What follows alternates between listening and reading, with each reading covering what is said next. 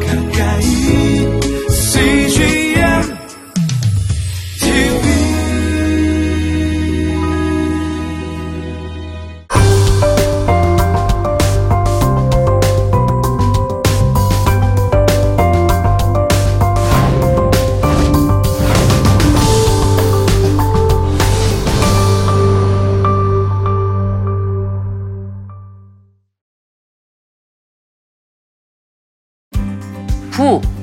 돈, 재물 다 연결이 된다고 볼 수 있겠죠.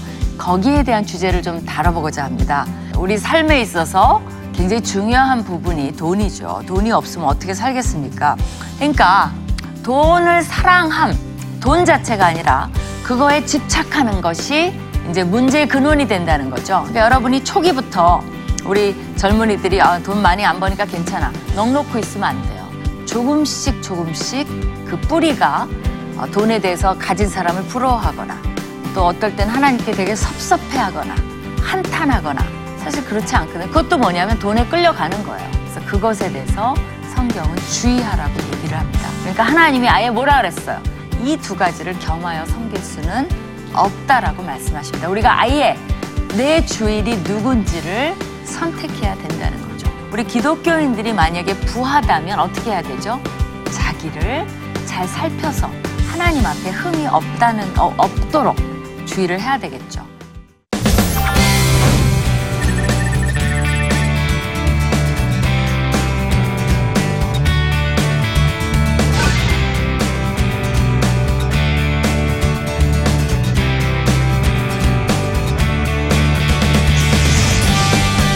안녕하세요.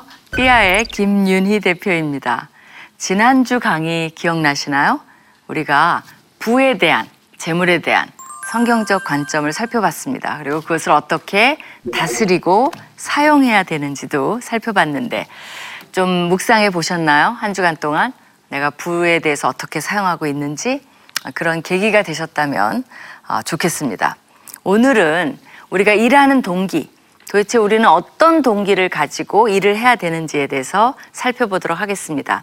여러분은 월요일 아침에 일터로 가면서 어떤 마음가짐으로 나가나요? 어, 그런 것에 대해서 한번 점검해 보는 시간을 갖도록 하겠습니다. 아, 그것을 이해하기 위해서 우리가 이제 오늘의 포인트는 뭐냐면요. 예수님과 제자들의 관계 속에서 우리도 아, 일의 동기를 발견할 수 있는지 그런 관점에서 한번 살펴보고자 합니다. 그들의 관계가 아, 나와 예수님과의 관계에도 적용이 될 수 있는지 그런 관점에서 보고자 합니다. 이것을 도와주기 위해서요. 아, 요한복음 21장 여러분이 굉장히 좋아하시고 사실은 잘 아시는 말씀이세요. 그 말씀을 좀 보시면서 살펴보도록 하겠습니다. 이게 이제 예수님이 부활하셨어요. 그리고 제자들에게 나타나기 시작하셨습니다. 아, 그런 장면입니다. 요한복음 마지막 장입니다. 어떤 일이 벌어졌는지 함께 보시겠습니다. 그 후에 예수께서 디베라 호수에서 또 제자들에게 자기를 나타내셨으니 나타내신 일은 이러하니라. 부활한 예수님이 나타나신 거죠. 시몬 베드로와 디두모라 하는 도마와 또 갈릴리 사람 나다나엘과 세베대의 아들들과 또 제자 다른 제자 둘이 함께 있더라. 그러니까 어, 지금 제자들이 예수님이 부활하시고 나서 어, 이들은 잘 모르고 자기네들끼리 어, 이제 모여 있는 거죠, 사실은. 그러면서 어, 어떤 일이 벌어지냐면 시몬 베드로가 나는 물고기 잡으러 가노라 하니 그들이 우리도 함께 가겠다 하고 나가서 배에 올랐으나 그날 밤에 아무것도 잡지 못하였더니 여러분 이걸 좀 묵상해 보실 필요가 있어요. 어떤 모습입니까? 예수님을 막 열심히 쫓아다니던 베드로가 뭐라고 얘기해요? 물고기 잡으러 가자 그러죠? 물고기 잡으러 가자.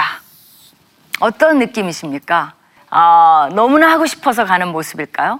그렇게는 안 느껴져요. 뭔가 할 수 없이 어, 그냥 할 일이 없으니까 물고기나 잡으러 가자. 옛날의 본업으로 돌아가는데 어, 좀 힘이 빠진 그런 베드로의 모습입니다. 근데 다른 사람들도 우리도 함께 가자. 이 사람들이 다 뭔가 이 물고기 잡는 데 목적 의식이 있고 목표가 있어서 가는 것 같아요. 그런 것은 아닌 것 같아요. 그러나 뭐 생계를 위해서일 수도 있고 또 힘이 너무 없으니까 힘을 내자는 뜻일 수도 있고 뭔지 모르지만 이들이 배에 올랐어요. 근데 어, 저, 저자가 뭐라고 얘기합니까? 아무것도 잡지 못했어요. 이게 어떤 사람 이게 기적이라고 얘기합니다. 어떻게 하나도 못 잡냐? 그 많은 사람들이 다 올라가서 고기를 잡는데 그래서 어 이제 밤새내 일을 했지만 지금 일의 이제 관점에서 보면 이들은 일을 열심히 했지만 아무 성과를 못 내는 그런 모습을 보여줍니다. 그 다음에요. 날이 새어갈 때, 그러니까 밤새 내 잡은 거죠. 한 마리도 못 잡았어요. 예수께서 바닷가에 서셨으나 제자들이 예수이신 줄 알지 못하는지라. 이것도 의문이죠. 왜 못 알아봤을까요? 어떤 사람은 너무 멀리 있어서, 또 어떤 사람은 어, 예수님이 전혀 기대하지 못했기 때문에 못 알아봤다. 또 어떤 사람은 예수님이 부활하신 이후에 완전히 다른 모습이어서 못 알아봤다. 이유는 나와 있지 않아요. 근데 이들은 어, 예수님이 오실 것을 아무튼 전혀 기대하지 못했는지 모르지만 못 알아봤어요. 알, 예수이신지 몰랐어요. 근데 예수께서 이르시되 얘들아 너희에게 고기가 있느냐 대답하되 없나이다. 당연하죠. 예수님이 모르고 물어보셨을 리 없죠. 예수님 이런 질문 잘 하시잖아요. 뭐 잡았냐? 일 해봤냐? 성과가 있냐? 그런 질문을 하는 거죠. 그러면서 이르시되 그물을 배 오른편에 던져라. 그리하면 잡으리라 하시니 이에 던졌더니 물고기가 많아 그물을 들 수 없더라. 어떠세요? 어, 저녁 내내 일했는데 하나도 못 잡았어요. 근데 예수님이 나타나시자마자 예수님이 지시하신 대로 이들이 해봤더니 물고기가 가득 잡혔습니다. 예수님은 이들이 고기 잡는 것에 대해서 전혀 비난하는 기색이 없어요. 오히려 이들의 고기 잡는 것을 도와주시고 있는 그 노동한 것에 대한 어, 생산성을 높여주고 계시는 거죠. 어, 도와주시면서 고기 잡는 일을 부정하시거나 또 하찮게 여기시지 않습니다. 어, 예수님은 우리가 하는 일에 대해서 사실은 부정하시거나 그것을 왜 하느냐고 하거나 왜 그러고 있냐라고 그렇게 비난하시지 않아요. 예수님은 그들이 하던 일을 계속적으로 도와주십니다. 그러면서 이들이 예수께서 사랑하시는 그 제자가 뭐 여기에 대해서 요한일 거라라고 얘기를 하는데 사랑하시는 그 제자가 누군지를 안 나타내는 게 저자의 목적이에요. 아니면 이렇게 했겠죠. 예수께서 어, 요한이 어, 베드로에게 이렇게 얘기했겠죠. 근데 예수께서 사랑하는 그 제자라고만 얘기를 했어요. 그러니까 이렇게 놔두자고요. 그렇죠? 그 제자가 베드로에게 이르되 눈치챈 거죠. 어, 어디서 많이 경험했던 일을 경험하게 된 거죠. 예수님을 따라다녔을 때 자기네들이 많이 봤던 기적들을 다시 기, 경험하게 된 거죠, 사실은. 그러니까 주님이시라 하니 시몬 베드로가 벗고 있다가 베드로는 성격이 급한 게 나타났죠. 그죠? 그 예수님 가, 무덤에도 들어갈 때 그냥 막 들이 뭐 빨리 들어가는 모습을 본, 보이는 것처럼 주님이라 하는 말을 듣고 겉옷을 두른 후에 바다로 뛰어내리더라. 어때요? 아까 일하러 가자 했을 때는 이런 모습이 보이던가요? 역동성이 없었죠. 근데 지금 어떻게 됩니까? 예수님이라고 하니까 그냥 달려나가는. 그러면서 다른 제자들도 마찬가지죠. 육지에서 거리가 불과 한 50칸쯤 되므로 작은 배를 타고 이제 물고기도 있고 하니까 그 예수님이 해주신 그 기적적인 배를 끌고 물고기들을 가지고 그물을 끌고 와서 다 예수님 앞에 모이겠죠. 그렇죠? 그랬더니 육지에 올라 보니 숯불이 있는데 그 위에 생선이 놓였고 떡도 있더라. 제자들이 와 보니까 벌써 이제 예수님이 이런 걸 준비해 놓고 거기 이제 몇 마리 굽고 계시는 거죠. 그렇죠? 떡도 있더라. 그러면서 조찬을 하시는 거죠. 예수님께서 이르시되 지금 잡은 생선을 좀 가져오라. 그러면서 제자들과 함께 시몬 베드로가 올라가서 그물을 육지에 끌어올리니 가득 찬 큰 물고기가 백신 세 마리라. 이 백신 세 마리에 대해서는 의견이 너무 분분하기 때문에 여기서는 다루진 않겠습니다. 이같이 많으나 그물이 찢어지지 아니하였더라. 그렇게 하면서 지금 이들이 뭐를 합니까? 식사를 해요. 조반을 먹으라 하시니. 이 의미가 뭘까요? 사실 유대인들에게 식사를 한다는 것은 굉장히 큰 의미가 있습니다. 자기들의 일종의 정체성이에요. 이들은 이방인들하고는 절대 식사를 같이 하지 않습니다. 그러니까 어, 다시 어, 예수님과 펠로십을 어, 교제를 회복하는 모습이에요. 그러면서 조반을 먹으러 하시니까 큰 의미가 있는 거예요. 회복의 의미가 있어요. 왜냐하면 이들은 사실은 예수님이 돌아가시고 나서 자기들이 3년 동안 그렇게 신나게 했던 일, 모든 일에서 어떻게 해야 될지 방향성을 잃고 있었습니다. 뭐를 해야 될지 몰라요. 어, 그런데 조반을 먹으라 하시니 옛날의 관계를 회복하는 모습을 보여주십니다. 제자들이 주님이신 줄 아는 거로 당신이 누구냐? 감히 묻는 사람이 없더라라고 얘기했어요. 이제 다 알아본 거죠. 다시 예수님과 재회입니다. 예수께서 가셔서 떡을 가져다가 그들에게 주시고 생선도 그와 같이 하시니라. 그러니까 어, 정말 옛날에 떡과 생선 어, 이런 추억이 되살아나는 거죠. 그러면서 어, 교제를 이제 이들과 같이 하십니다. 그러면서 예수께서 죽은 자 가운데서 살아나신 후에 세 번째로 제자들에게 나타나신 것이라. 이미 제자들은 이게 어, 참 이상한 게요. 제자들은 예수님이 부활하신 것을 알고 있었어요. 그럼에도 불구하고 굉장히 의기소침해 있었고 무엇을 해야 될지를 모르고 있었던 상황을 여기서 보여줍니다.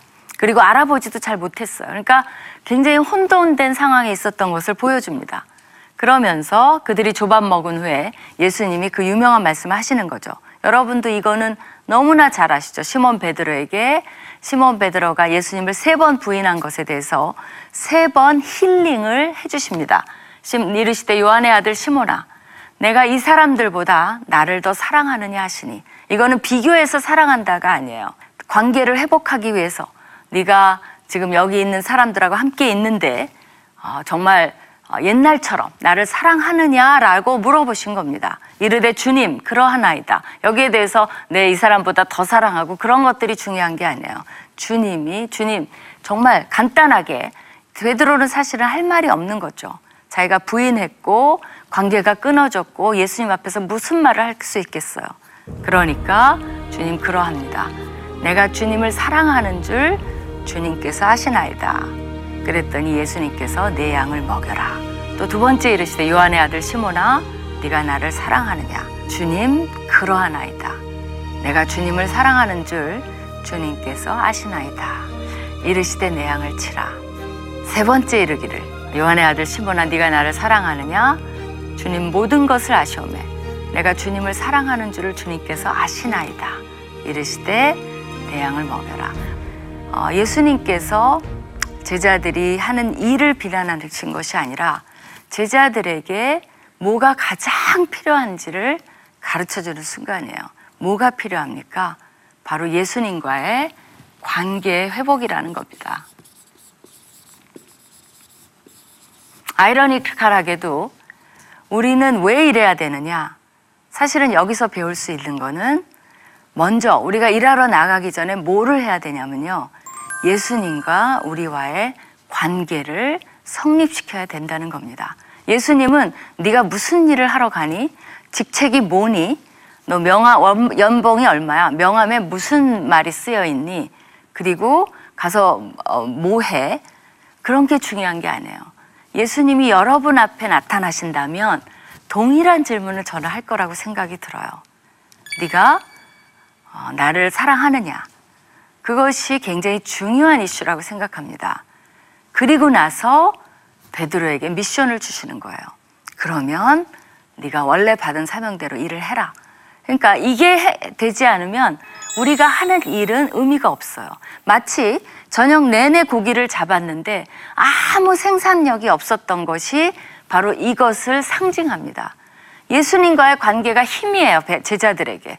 지금 어떻게 관계를 맺어야 될지, 옛날의 관계가 어떻게 되는 건지, 베드로는 더군다나, 에이, 고기나 잡으러 가자 할 정도로 사실 자기가 한 일을 회복시킬 방법도 없어요. 그러다 보니까 아무 일에 의미가 없는 것을 상징하고 있습니다. 과거에는 그냥 따라다니는 제자였어요.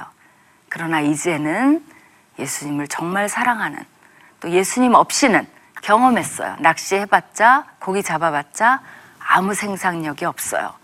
아, 정말 예수님의 관계가 있기 때문에 생산력이 있는 제자가 될 것이라는 겁니다. 근데 어떻게 보면 우리가 이거는 너무나 성경에서 세상과 다른 방법의 역설이에요.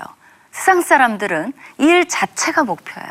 그리고 거기서 내가 뭘 성취하느냐 그런 것으로 충분하다라고 생각합니다. 근데 성경은 그것은 이차적인 것이고 일차적으로 우리 모두가 일과 영성에서 가장 중요한 건 뭐냐면요. 일과 영성이잖아요. 바로 우리의 영성이에요. 왜 일하러 가느냐? 예수님 때문에 일하러 가야 된다는 거죠. 또 하나, 만약에 예수님을 사랑하는 근거로 여러분이 일터에 나가시잖아요. 그럼 여러분이 어떤 하찮은 일을 할지라도 또 어떤 귀한 일을 할지라도 그 모든 것은 다 생산력이 있어요. 거기에 생명이 있어요. 왜? 예수님을 사랑하기 때문에 이제 나가서 미션을 행하시는 거예요. 그러니까 일터에서 우리가 점검해야 되는 것은 사실 뭐 여러 가지가 다 있겠죠. 그리고 뭐 소명도 소명의 핵심은 뭐냐면 예수님과의 관계예요. 예수님을 사랑하면 내가 가서 하는 일이 다 소명이 될 수가 있습니다.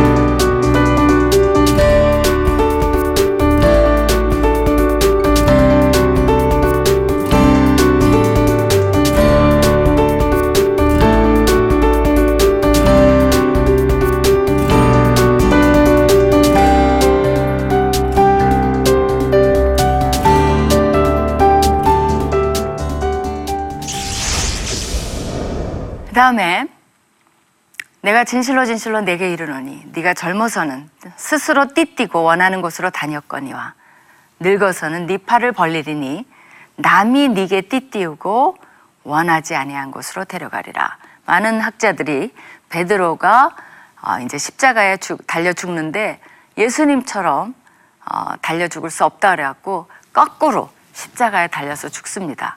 이제 그것을 예언하는 것이라고 얘기를 합니다. 그러니까 베드로가 어떻게 죽을 것. 그러니까 사실은 이 말에 따르면 우리가 어떻게 죽을 것도 정해져 있어요.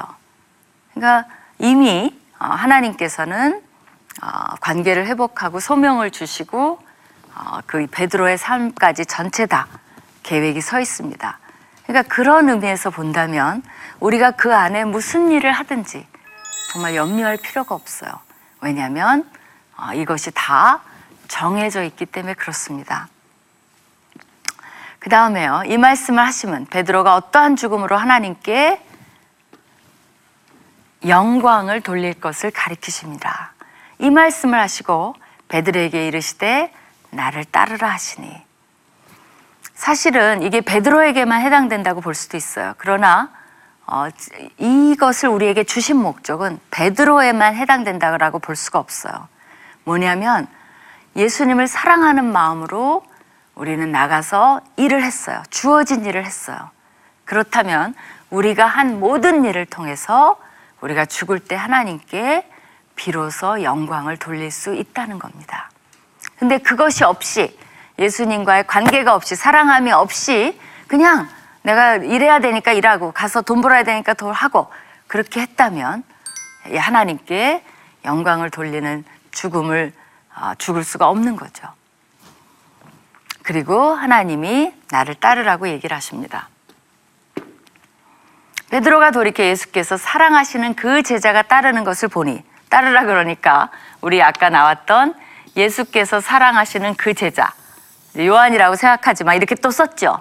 누굴까요? 궁금하게 만들었죠. 따르는 것을 보니 그는 만찬석에서 예수의 품에 의지하여 주님, 주님을 파는 자가 누구오니까 묻던 그 제자라고 가르쳐 줘요.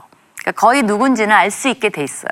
그럼에도 불구하고 예수께서 사랑하시는 그 제자가 따르는 것을 보니 이렇게 돼 있어요. 이거는 뭘 말할까요? 사실은 그 제자가 누구냐를 밝히는 것도 어, 누구인가, 누구인가를 밝히는 것도 중요해요.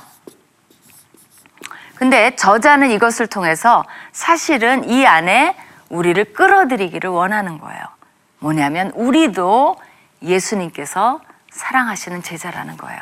그리고 예수님이 사랑하시는 제자는 뭐냐면 예수님을 따르는 자라는 거예요. 예수님을 따르는 자는 어떻게 해요? 예수님을 사랑하는 자라는 거예요. 우리가 그 이후에 하는 모든 일들은 굉장히 중요한 소명이 된다는 것입니다. 이에 베드로가 그를 보고 예수께 여짜오되 주님 이 사람은 어떻게 되겠습니까? 그랬더니 예수님 뭐라 그래요? 예수께서 이르시되 내가 올 때까지 그를 머물게 하- 하고자 할지라도 네게 무슨 상관이냐? 너는 나를 따르라 하시더라. 그러니까 이 사람 생각하지 말고 너는 나를 따르라고 막 명령하십니다. 그렇다면 뭐 이 다른 제자들을 관심을 갖지 말라 그게 아니에요. 누가 누구를 목표로 해서 누구를 따라야 할 것인지를 분명히 하지 자꾸 옆에 사람 비교하고 쟤는 어디로 가나 쟤는 왜 저걸 하나 그렇게 하지 말라는 거예요. 각자 소명이 다르니까 너, 너희가 봐야 될 거는 나다라고 분명히 가르쳐 주시는 것입니다. 이 말씀이 형제들에게 나가서 그 제자는 죽, 그 제자는 죽지 아니하리, 아니하리라 이걸 오해했어요 또 이들이 이해를 못해 갖고 죽지 않겠다 하였으나 예수의 말씀은 그가 죽지 않겠다 하신 것이 아니라 내가 올 때까지는 그를 머물게 하고자 할지라도 내가 올 때까지 그 사람이 살아 있을지라도 만약 뭐 이런 그럴지라도 네가 무슨 상관이냐 그 말이지 죽지 않겠다라고 한 말은 아니다라는 것을 아, 얘기하고 있어요.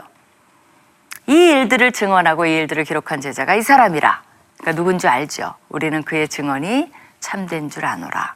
예수께서 행하신 일이 이외에도 많으니 만일 낱낱이 기록된다면 이 세상에라도 기록된 책을 두기에 부족한 줄 아노라. 예수님을 믿고 어, 그를 따르게 하기 위해서 사실은 요한복음이 쓰여진 겁니다.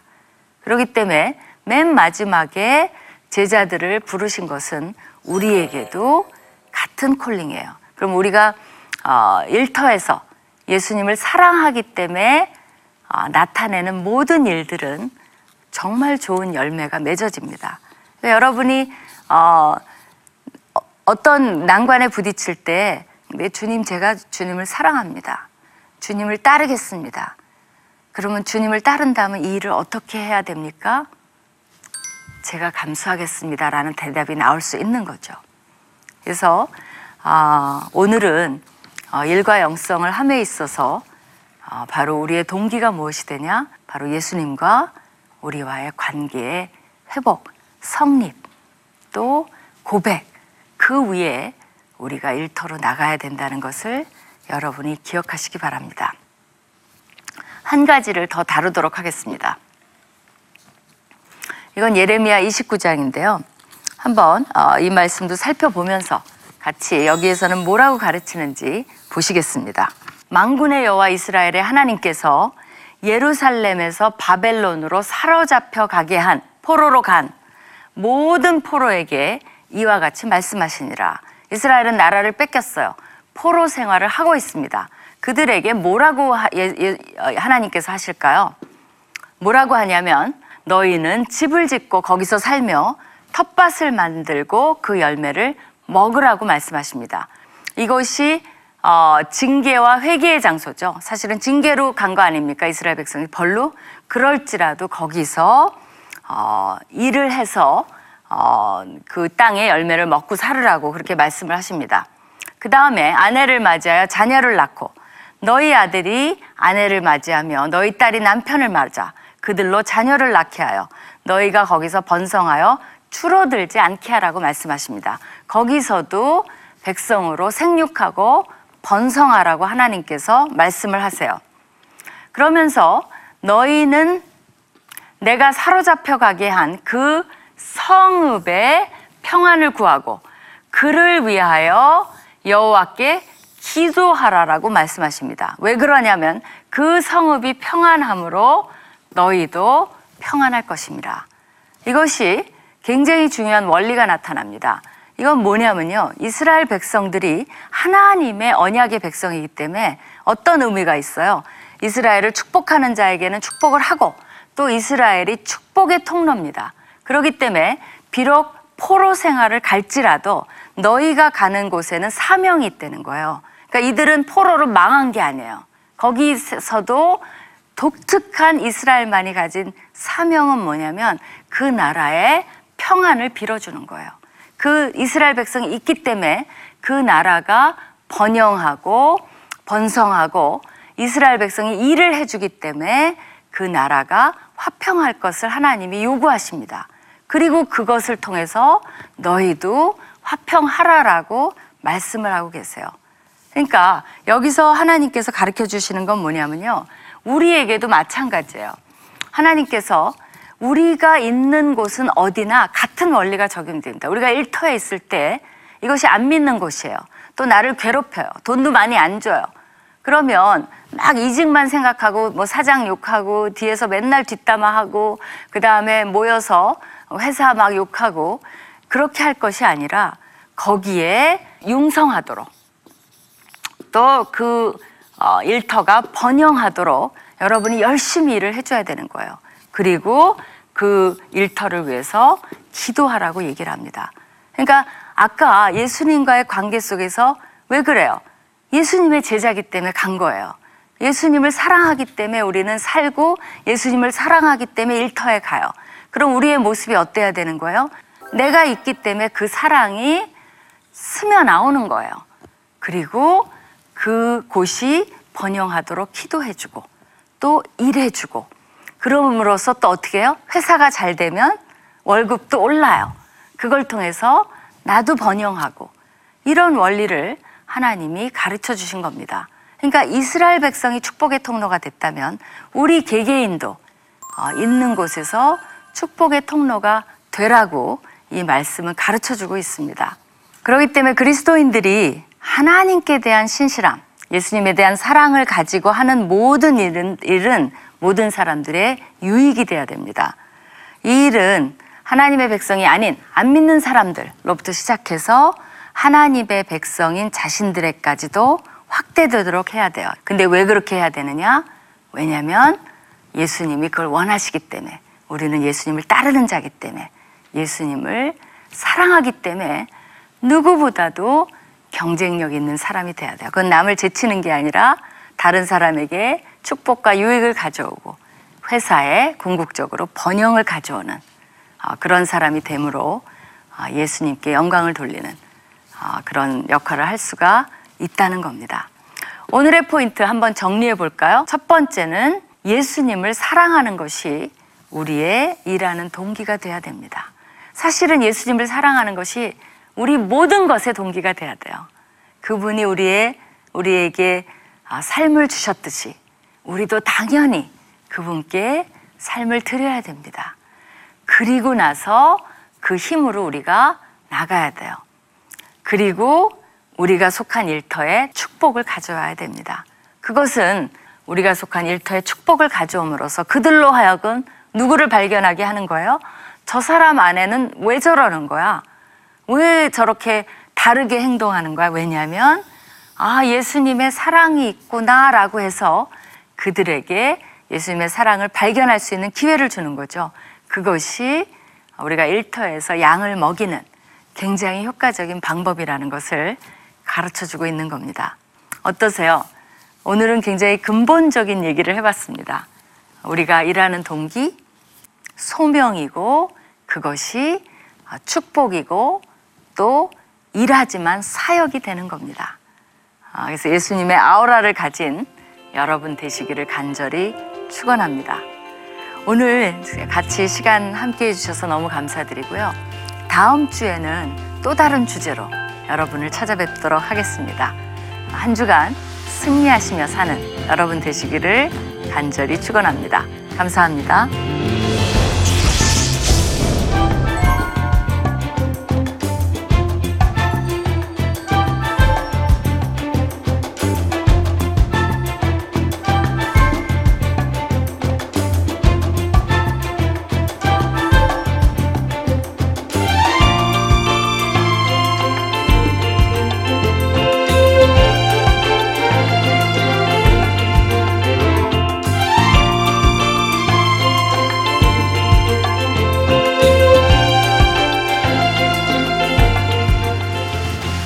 이 프로그램은 시청자 여러분의 소중한 후원으로 제작됩니다.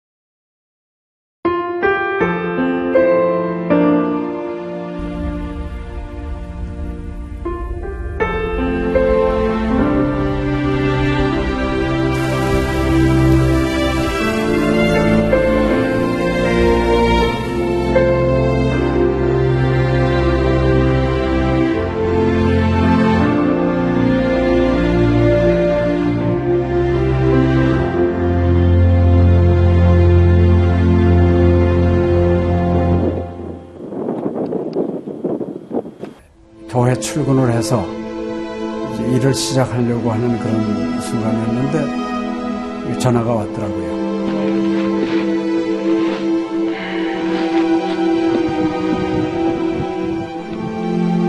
떨리는 음성으로 어, 우리 김성호 선교사가 그 지방 사역 나갔다가 전기 사고로 예, 소천을 했습니다.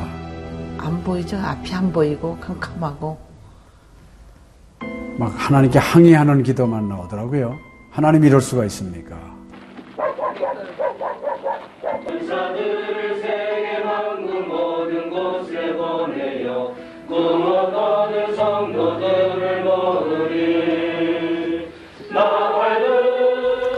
성호야 미안하다 미안해 이렇게 그 생각밖에 없어요.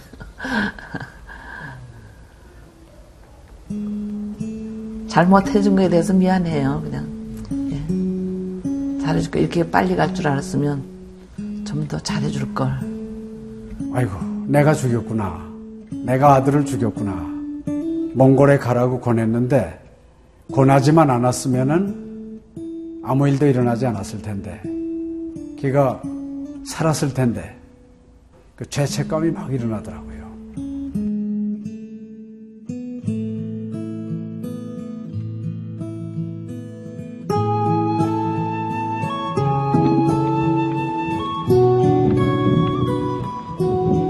김성호 아들은 네, 네가 보낸 것이 아니라 내가 보냈다. 하나님께서 아들을 보내셨다고 하는 그런 음성으로 저희가 들려지는. 2000년도에 저희 아들을 그 울란바토르 날랑 공동묘지에 묻으면서 하나님의 속삭임이 제 마음에 있으셨어요. 예, 김여일아,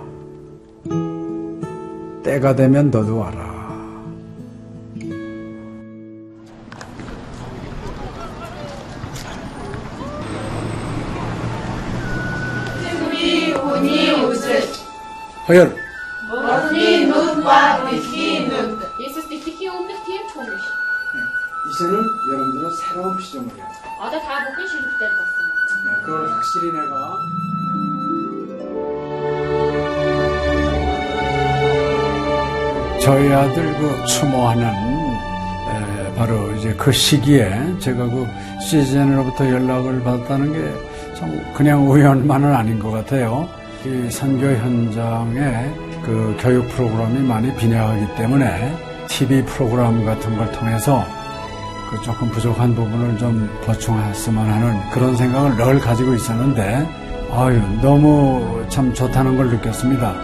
어, 하나님께서 또 저희 가정에 또 우리 제 사역지에 주시는 좋은 선물이 아닌가 저는 그런 생각을 좀 하게 되었습니다. одоо Монгол болохоор нэг яг христчсэн нэвтрүүлэг гэх юм бол нэг их байдаггүй. М, Тэр ганцхан зөвлөг ганцхан байдаг болохоор тэр нь ч гэсэндээ сайн христний ингээд сайн үзүүлч ч юм уу тэ христийг яг шууд ингээд амжуулах ямарч боломжгүй байдаг учраас ярьж сонсож чадахгүй байсан мэд хүн бас англи хэл сурангаа судаан сурж байгаа учраас а тэрийг бас сонсоод ингэж уншаад тэтгэл хийж байгаа даа талархалтай нэг зүгээр ингээд нэвтрүүлэг гараагүй штэ тэгээд өхөө яа христчэн бусад орнууд маань яаж мөргөл өрөвт юм өөр бас тхэн хүмүүс ямар хөө байдлаар хүлээж авд ийм хөө байдлуудыг хүлээж авдаг байгаа юм. Монгол ирсэн СЖН-д нэвтрүүлгийнхаа даа тэгээ баярлаа. Тэг үнхээр баярлаа. Тэг амжилт хүсье аа. Амжилт. сургууль дээр энэ телевизийг бидлсэн баярлалаа. Маш гоё. хайртай шүү. 사랑해요. 감사합니다. CGN